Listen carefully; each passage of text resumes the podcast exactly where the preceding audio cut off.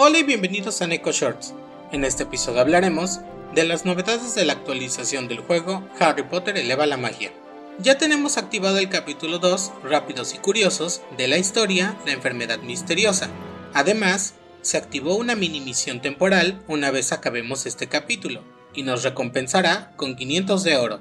También se ha activado un nuevo espacio en el mapa que podremos visitar, siendo este la mazmorra. Además, ya está activada la nueva rueda del misterio, que en esta ocasión nos trae el atuendo por tiempo limitado, ropa de noche pufa pop, la varita, pizca de dictamo, y el búho, mochuelo de búho lechoso.